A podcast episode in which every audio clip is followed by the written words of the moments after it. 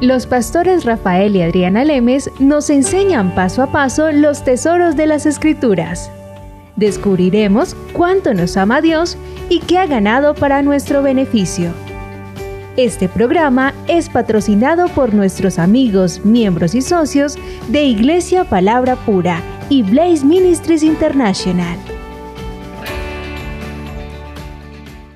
Bueno, continuamos con nuestro programa. Habíamos visto cómo en Primera de Juan 5, 14, 15 nos muestra la palabra que esta es la confianza que tenemos en Él, que si pedimos alguna cosa conforme a su voluntad, Él nos oye. Y si sabemos que Él nos oye en cualquier cosa que pidamos, sabemos que tenemos las peticiones que le hayamos hecho.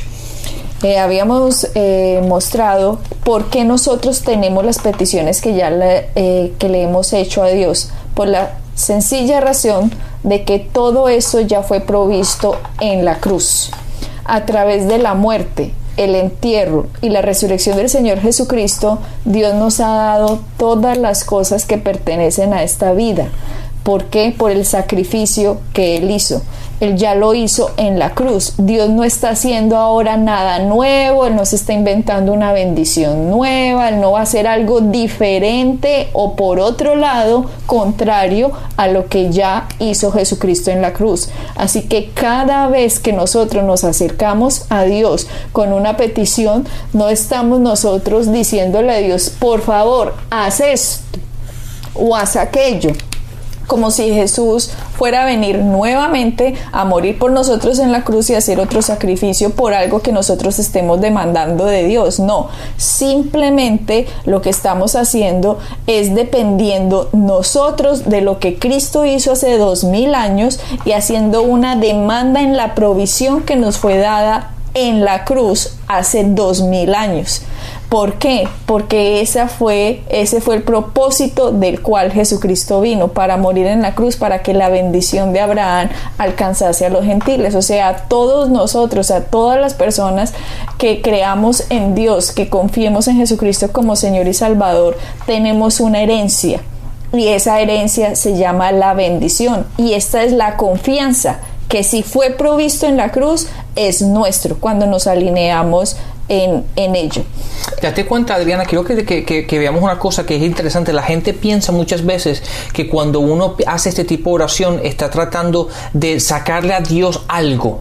Pero no, todo esto ya ha sido dado. Por eso es una herencia, ¿verdad? La herencia es algo que ya ha sido dada. ¿Por qué? Porque ya la persona que cuando, para tener una herencia alguien tiene que morir, ¿correcto? Cierto. Entonces Jesucristo ya murió. La herencia ya ha sido dada. Entonces tú simplemente, como tú dijiste anteriormente, esa palabra estuvo muy interesante.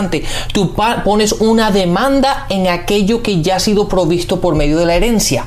Es como si uno, tuviera una cuenta de banco, ¿verdad? Para el, dinero es tuyo, pero para tú sacarlo, simplemente tienes que ir al banco y de dar, demandar lo que es tuyo básicamente con un, con un depósito, con un cheque, ¿verdad? Con un papel de recibo de, para sacar dinero. Tú con eso básicamente lo que estás haciendo es demandando para sacar dinero algo que ya te pertenece a ti. Y es lo que estamos haciendo aquí. Básicamente, en, cuando estamos orando de acuerdo a su voluntad, simplemente lo que estamos haciendo es poniendo una demanda en aquello que ya ha sido dado por medio de la herencia, por medio de las promesas, por medio de lo que ya Jesucristo ganó en la cruz para nosotros. Entonces, simplemente lo que estamos haciendo es obteniendo algo que ya es nuestro. Cuando una persona, Rafael, dice que no sabe que es la voluntad de Dios, es ese tipo de pensamiento que rompe que esto funcione. ¿Por qué? Porque si uno piensa que Dios desea que una persona sea salva, pero otra no, que otra se sane, pero esta que no, que esta sea prosperada, pero que esta no. Si una persona tiene ese tipo de pensamiento que cree que Dios utiliza su poder a favor de unos y en contra de otros, no conocen a Dios no lo conocen. Porque si nosotros conociéramos las escrituras, Dios no hace acepción de personas. ¿Qué significa eso? Eh, usted sí, usted no. Bueno, usted sí le voy a responder, no, usted no se lo voy a responder, no. Simplemente cuando hay personas que usted ve que encuentran como el favor de Dios es porque esa persona está operando en leyes espirituales que ha hecho que esa persona alcance las promesas. ¿Ya? No es que Dios a uno le responda y a otros no. No, hay personas que simplemente crecen en el conocimiento de Dios de tal manera que hace que el fluir de la gracia en la vida de ellos sea más fácil porque han aprendido cómo recibir por fe lo que la gracia hizo. Esa es simplemente la, gran diferencia. No es que Dios tenga eh, predilectos. Preferencias. Si miramos tercera de Juan, el versículo 2, dice, amado, yo deseo, o sea, yo quiero, yo deseo, es mi deseo, ¿no? Dice, que tú seas prosperado en todas las cosas. ¿En cuántas cosas? En poquitas. No. en algunas. En que, en que tengas la salvación y te vayas para el cielo y no más. No, no, no, de la palabra dice en todas las ah, cosas. A veces la gente dice, no, sí, ya voy para el cielo y eso es todo. No, eso no es todo. El paquete completo es, es tan grande que todavía ni sabemos todo lo que es. Solo sabemos, hemos rasguñado un poco de lo que es la bendición. Pero la palabra dice, vuelvo y les digo, tercera de Juan, capítulo 2, o perdón, verso 2. Amado, yo deseo, quiero que tú seas prosperado en todas las cosas y que tengas salud así como prospera tu alma. Mm. Imagínense esto tan impresionante. Aquí dice que, que desea Dios que seamos prosperados en todas las cosas en todas las cosas y que tengamos salud. Pero mira que dice, así como prospera tu alma. ¿Cuál es la alma? Si ya habían escuchado nuestros programas, hace tal vez 20 programas, estábamos explicando la diferencia entre espíritu, alma y cuerpo, tratamos de explicarla. El alma son las emociones, los sentimientos, los pensamientos, ¿cierto? Esa es el alma. Entonces la Biblia nos dice que a medida que prospera esa alma, o sea, vámonos de nuevo a Romanos 12.2, que dice la renovación de la mente tienen que entender que la Biblia es como una red, todo se va uniendo. Y aquí dice que, ser, que a medida que prospere el alma, o sea que cuando a medida que estamos renovando nuestra mente, nuestros pensamientos acerca de Dios, nuestros pensamientos acerca de todas las cosas que enfrentamos en la vida, cuando estamos renovando la mente de acuerdo a la palabra de Dios, alineándonos de acuerdo a la palabra de Dios, alineándonos con nuestra boca, con nuestros pensamientos, con la palabra de Dios, en esa medida vamos a ser prosperados en todas las cosas y tendremos salud. O sea que si nuestra alma no está prosperando, o sea, nuestros pensamientos, nuestro entendimiento, nuestra mente no está prosperando, no está siendo renovada, por ende, no vamos a ser prosperados en todas las cosas ni vamos a gozar de salud. ¿Por qué? Porque la gracia solo funciona cuando la fe recibe. ¿Ok? La gracia no funciona sola, la fe no funciona sola, las dos van unidas. En conexión una en con conexión. Entonces, cuando nuestra alma está prosperando, nuestra fe está funcionando, porque nos estamos alineando, nuestras palabras están alineando. Yo les había dicho que les iba a dar el versículo que dice, eh, que daremos cuenta de cada palabra, está en Mateo 12, 36, dice, mas yo os digo que de toda palabra ociosa que hablen los hombres, de ella darán cuenta en el día del juicio. Porque por tus palabras serás justificado y por tus palabras serás condenado. Dígame, Rafael, qué cosa más poderosa lo que estamos leyendo aquí. Dice, por tus palabras Dios mío, o sea, este es, este es Dios hablando, Jesús. Si no las palabras del vecino, pero tus palabras. Ahí dice, porque por tus palabras tú serás justificado y por tus palabras serás condenado. Entonces, cuando estas palabras a nosotros nos están moviendo en la fe, cuando la mente se está renovando. ¿Y cuando estamos renovando la mente? Cuando estamos llenando nuestra mente de la palabra de Dios. Así que cuando nuestra mente se llena de la palabra de Dios, nosotros, nuestras palabras nos van a justificar de acuerdo a lo que el Jesucristo hizo en la cruz y lo vamos a recibir. Pero si no renovamos la mente, nuestras palabras nos van a condenar y vamos a recibir contrario, o sea, no vamos a recibir la bendición que Cristo ganó para nosotros. Sí, date cuenta también que la palabra dice del tesoro de tu corazón la boca habla. Entonces el tesoro básicamente habla del corazón. Entonces de lo que tú te llenes, eso es lo que va a salir.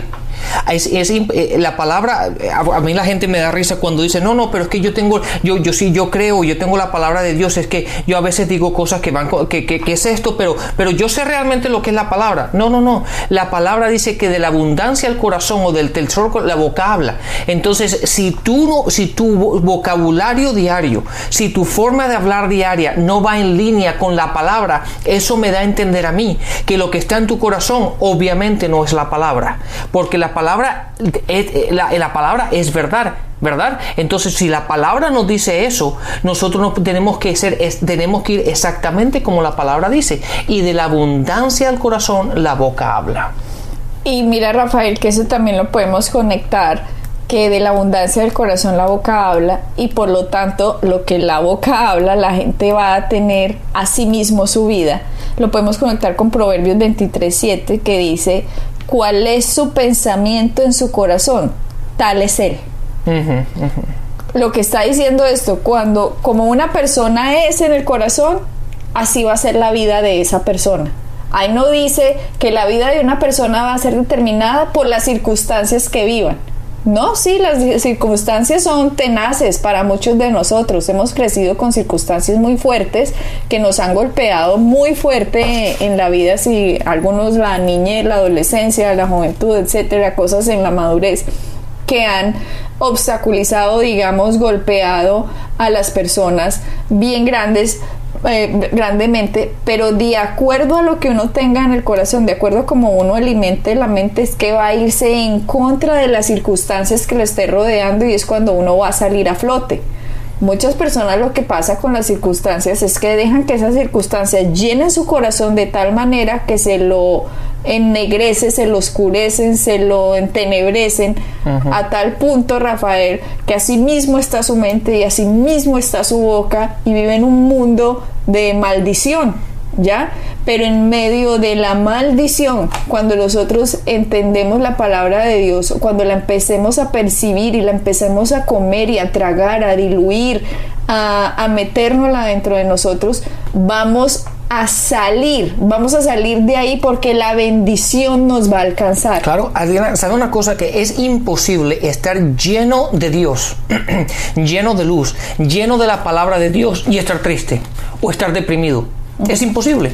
¿Por qué? Porque la palabra dice que Dios es, Dios es luz, Dios es vida, ¿verdad? Eh, eh, la, la palabra, en la presencia de Dios hay gozo hay alegría. Entonces el estar lleno de, Dios, el estar lleno de la palabra, el estar lleno del Espíritu, el estar en nuestro corazón lleno de Él, es imposible estar lleno de esas cosas e ir en contra de la palabra es imposible.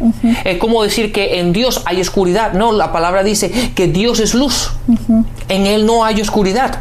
Entonces tú no puedes decir, no, pero es que en la presencia de Dios hay una esquinita de oscuridad. No, no la hay. No la hay. A mí no me importa lo que la gente diga. La, respuesta es no la hay. ¿Por qué? Porque Dios es luz. Así que esa Dios luz es vida. traería luz en medio de cualquier oscuridad de cualquier persona. exactamente. Entonces, cuando una persona que está deprimida, que está triste, que no está gozosa, dice, no, pero yo estoy llena de Dios, estoy... no, no, no, no, estoy lleno de la palabra. Eso no es así. Porque si tú realmente estuvieras llena de la palabra, llena del Espíritu, llena de Dios, es imposible que tú no estés gozoso con alegría, con, con, seguridad, con, con certeza de que todo va a estar bien. O sea que depresión con cristianismo no conjugan bien. No conjuga bien. Son como el agua y el aceite. Exactamente. Pero entonces depresión simplemente es sinónimo de que una persona no ha entendido quién es en Cristo. Exactamente. O, o, o, o podemos decir a mí, no han caminado en, la en el entendimiento que han tenido, ¿verdad? Porque hay mucha gente que tiene el conocimiento mental, si lo podemos decir así, ¿verdad? Simplemente saben lo que la palabra dice, han oído de ello, pero no han caminado en ello, ¿verdad? Yo te puedo decir, por ejemplo, yo te puedo decir que, ah, que, que cómo funciona un auto, ¿verdad? Pero yo no te, si, si tú me lo desarmas, yo no lo sé armar. Yo sé que camina y tiene piezas y tiene un motor y tiene esto y tiene tubo de escape y tiene un montón de cosas, pero no he caminado como, como camina un mecánico, ¿verdad? Que puede armar y desarmar el auto y sigue funcionando. No, y es lo, lo que le pasa a los cristianos que tienen un concepto, pero no caminan en él. Y ellos simplemente piensan que con tener ese concepto todo va a estar bien. Y no, la, por eso la palabra en Santiago dice que no tenemos que ser oidores de la palabra solamente, pero tenemos que ser hacedores de ella. Tenemos que caminar en ella. Tenemos que, que tú y yo tomar una decisión que decir, de hoy en adelante voy a hacer lo que la palabra dice. Entonces, Rafael, tenemos que tener en cuenta con todos estos versículos que hemos dicho, que solamente una persona va a poder caminar, digamos, en la bendición cuando renueva la mente, cuando renueva la mente con el conocimiento de Dios, por lo tanto después su boca se ve transformada y después sus acciones se ven reflejadas con este nuevo conocimiento y la bendición alcanza y se manifiesta en la vida de las personas, ¿cierto? Esto se comprueba también en segunda de Pedro en el capítulo 1 versículo 2 que dice gracia y paz son multiplicadas en el conocimiento de Dios y de nuestro Señor Jesús. O sea que ni la gracia ni la paz, que es la gracia, la gracia es todo lo que Jesucristo trajo en la cruz, todo el paquete, toda la bendición que nos fue dada inmerecidamente, esa es la gracia. ¿Cierto? Y la paz es lo que Jesucristo ganó para nosotros en la cruz, la paz del hombre para con Dios, porque antes de Cristo no había paz debido a la caída del primer Adán, y no había paz entre Dios y los hombres, pero después de Cristo viene la paz y viene la gracia, viene la bendición, pero la condición que nos está diciendo el apóstol Pedro aquí que se da cuenta de, wow, todo esto que hizo Jesucristo en la cruz, todo lo que significa esto para la humanidad, dice, gracia y paz o sean multiplicadas en el conocimiento de Dios y de nuestro Señor Jesús. O sea, que si no hay conocimiento de Dios, no hay conocimiento de lo que Cristo hizo, no va a haber, por lo tanto, confianza al momento de orar al Padre, absolutamente nada, porque simplemente van a ser oraciones religiosas o tradicionalistas que repiten y repiten un poco de bobadas sin ningún resultado porque no tienen conocimiento de Jesús. Por lo tanto, la gracia y la paz no son multiplicadas en la vida de esa persona. Pero Rafael, cuando tenemos nosotros el conocimiento, cuando entendemos, cuando vemos la luz, cuando vemos lo que es nuestro por herencia y confiamos en el Señor, tenemos que recordar que un retraso no es una negación y lo podemos comprobar en Hebreos. En Hebreos capítulo 6. Hebreos 6, ¿en qué versículo? En el versículo 12. ¿Qué dice?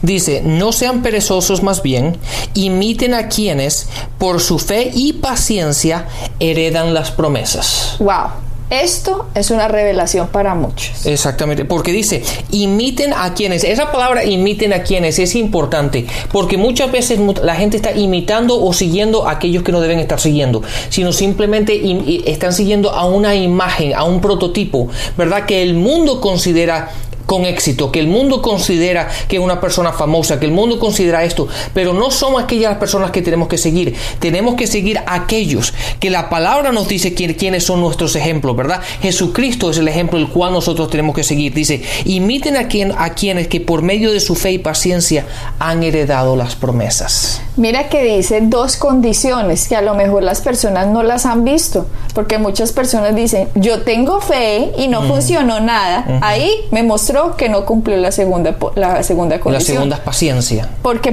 posiblemente una persona puede empezar con fe, ¿cierto? Una persona puede declarar la palabra y empezó con fe, pero es que las promesas no se heredan por la fe. Las promesas se heredan, dice Hebreos 6, capítulo, ah, eh, perdón, verso 12, Hebreos 6, capítulo 6, verso 12, dice que por la fe y la paciencia se heredan las promesas. Así que una persona, fuera de que tenga fe, debe tener paciencia. Y que la paciencia no lo compliquemos. La paciencia es fe a largo plazo. Eso es todo. Fe a largo plazo. Entonces, cuando yo digo, yo voy a creer por Dios esto una semana, eso no es fe a largo plazo. Dice fe y paciencia. La paciencia no le pone un límite de tiempo a la manifestación de la respuesta que estamos esperando. si cualquier cristiano ha caminado un tiempo con Dios, esa persona sabe que a Dios no se le pone límites. Porque, porque Dios no funciona con límites. O sea, es lo como tú diciendo, cuando uno cree, hay un predicador aquí hace muchos años en Estados Unidos que decía que cuando tú le crees a Dios, le tienes que creer hasta ya siempre hasta, hasta que aparezca, sea hasta que se manifieste, sea una semana, un mes, seis meses, un año o veinte años. Entonces él siempre decía que cuando tú le crees a Dios, tú tienes que creerle a Dios hasta. Hasta es hasta, que se manifieste, independientemente del periodo de tiempo que sea. Y en ese periodo lo que te va a mantener, en, te va a mantener hasta ver la manifestación es la fe y la paciencia. Pero no solamente la fe, como tú dices, hay que tener paciencia y hay que mantenerse estable. Y esa, esa palabra a la gente le cuesta. La estabilidad en mantenerse firme en lo que uno cree y en saber y estar seguro de que aquello que uno ha orado ha recibido. Hasta. Entonces cuando la gente dice, ay, pero es que Dios no me ha respondido, ahí se muestra que falta conocimiento. Porque cuando una persona dice, Dios no me ha respondido, está abortando lo que en un inicio oró. Claro, ya niega lo que hablamos en el, programa anterior, en Primera de Juan, porque dice que si oramos de acuerdo a su voluntad, Él nos ha oído y Él nos ha dado aquello que hemos pedido. Entonces, cuando dice, no, es que Dios no me ha contestado, Dios está negando lo que acabas de orar. Exactamente. Entonces, Rafael, eh, es parte de la ley espiritual la paciencia entender que es fe a largo plazo y entender que no se le pone un periodo de tiempo a Dios para la manifestación. Uno le dice, Dios, voy a creer por mi sanidad y voy a creer hasta el siguiente mes. Y si no, voy a empezar a seguir hablando común y corriente porque esto de la fe y estas cosas no funcionaron. No, así no funciona. El que no está funcionando es usted si usted está siguiendo eh, con ese pensamiento. Esto es un mundo, esto es un mundo diferente. Por eso se llama el reino de Dios. Esto es un reino que tiene sus propias leyes, sus propias condiciones, sus propios estatutos y su propia forma de vida. Cuando usted se va, por ejemplo, a una isla, cuando fuimos a Tours and Caicos, esta isla pertenece a Gran Bretaña, si no estoy mal. Cuando llegamos allá, ellos manejan por la parte izquierda, pero sino que el timón lo tienen en la parte derecha del carro. O sea, eso era una cosa rarísima manejar un carro con un timón en, en el sitio derecho y más encima había que manejar por la parte izquierda. Pero entonces uno no vaya y dice, no, es que en mi país las leyes son así, yo voy a irme por la parte derecha y yo voy a ver qué hago. No, pues hubiera causado un accidente horrible, me hubiera chocado y quién sabe qué hubiera pasado. No, cuando uno entra al reino de Dios, uno no puede diciendo, es que yo antes manejaba por este lado, es que yo antes hablaba así, es que yo antes me comportaba así, es que yo antes pensaba así. No, el hecho de como usted hablaba, pensaba, se comportaba, decía, etcétera, ahorita en el reino de Dios no vale nada. Ahorita hay unas nuevas leyes, hay unas nuevas formas, hay unos nuevos estatutos y nosotros como ciudadanos del reino de Dios nos corresponde a nosotros averiguar cuáles son las leyes de nuestro reino cómo funcionan las leyes del reino de Dios, las leyes de la fe, las leyes de la gracia, la ley de la paciencia, la ley, la ley de Dios, la ley del amor. Tenemos que comprobar nosotros cómo son estas leyes para que el fluir del poder de Dios que opera en nosotros empiece a manifestarse en la vida nuestra. Y la paciencia no le dice a Dios, Dios, hasta este día voy a hacer esto. No, Señor, te creo porque lo dijiste y lo que hiciste es la verdad. La cruz es cierto. Y yo me sostengo, me mantengo y avanzo y permanezco en lo que tú hiciste y tú ganaste hasta que el Señor se manifieste, no hasta que el periodo de tiempo que yo te di. Claro, Adriana, y todo esto, obviamente, todo esto es muy importante el punto que tú dijiste, todo esto, la gente tiene que renovar su mente. ¿Por qué? Porque el tratar de entender todo esto desde el punto de vista natural no tiene sentido. De hecho, en Primera de Corintios, en el, en el capítulo 2, en el versículo 14 dice, el que no tiene el Espíritu no acepta lo que procede del Espíritu de Dios, pues es para él, es una locura no puede entenderlo porque hay, no, porque, porque hay que discernirlo espiritualmente. Entonces, todas estas, todas estas verdades, todos estos principios que estamos hablando, tenemos que discernirlo desde el punto de vista no natural, pero desde, el punto de vista espiritual. Y la gente que se lo pone a analizar todo esto que estamos hablando desde el punto de vista natural dice, no, esto, estas personas están locas, ¿de qué están hablando? Pero claro, es que estamos hablando de principios espirituales, de principios bíblicos por los cuales para entenderlos tenemos que haber renovado nuestra mente como tú has explicado en Romanos 2 en el versículo 2. ¿No? Y entonces es así, cuando nos renovamos nuestra mente, cuando empezamos a renovar nuestra mente de acuerdo a la palabra y empezamos a estudiar lo que tú y yo estamos hablando en estos momentos, es cuando nos damos cuenta, ah, esto funciona así y así y así. Si miramos Rafael en Hebreos 4, mira lo que dice de ciertas personas que no alcanzaron las promesas. Dice Hebreos 4.2, porque también a nosotros se nos ha anunciado la buena nueva como a ellos, pero no les aprovechó el oír la palabra por no ir acompañada de fe en los que la oyeron. Mira pues, una cosa es oír la palabra y uno decir, ah, pero yo ya la oí y nada pasó. No, nada pasó, no. Acompañe de fe lo que está oyendo. ¿Y cómo es acompañar de fe? Acompáñela con todo su ser, con toda su mente, con toda su boca, con todo usted, con toda su actitud. Acompáñela a decir, esto es así, esto es así. Yo me alineo con la cruz, yo me alineo con el beneficio de la sangre de Cristo, me alineo con el beneficio del sacrificio de Cristo. Y simplemente hasta qué? Hasta que se manifieste no le pongo periodo de tiempo, porque lo que Dios dijo es verdad y yo lo voy a comprobar en esta tierra y en esta vida voy a reinar. Exactamente, la palabra fe es algo que es activo, algo que en lo cual tú y, tú y yo tenemos que caminar diariamente, ¿verdad? Siempre creyendo, siempre avanzando y lo tenemos que unir, obviamente lo tenemos que mantener a mantener con la paciencia y es por medio de la fe y la paciencia que vamos a obtener todo aquello que Dios nos ha prometido se va a ver manifestado en nuestras vidas. Gracias Jesucristo por todo ese sacrificio que hiciste, Señor. Porque a nosotros simplemente nos toca aplicar tus leyes, averiguar cuáles son y vivir en ellas para que se manifieste la bendición. Bendiciones. Bendiciones. Pueden bajar nuestras enseñanzas en www.iglesiapalabracura.com y visitarnos en nuestra sede en la calle 21326.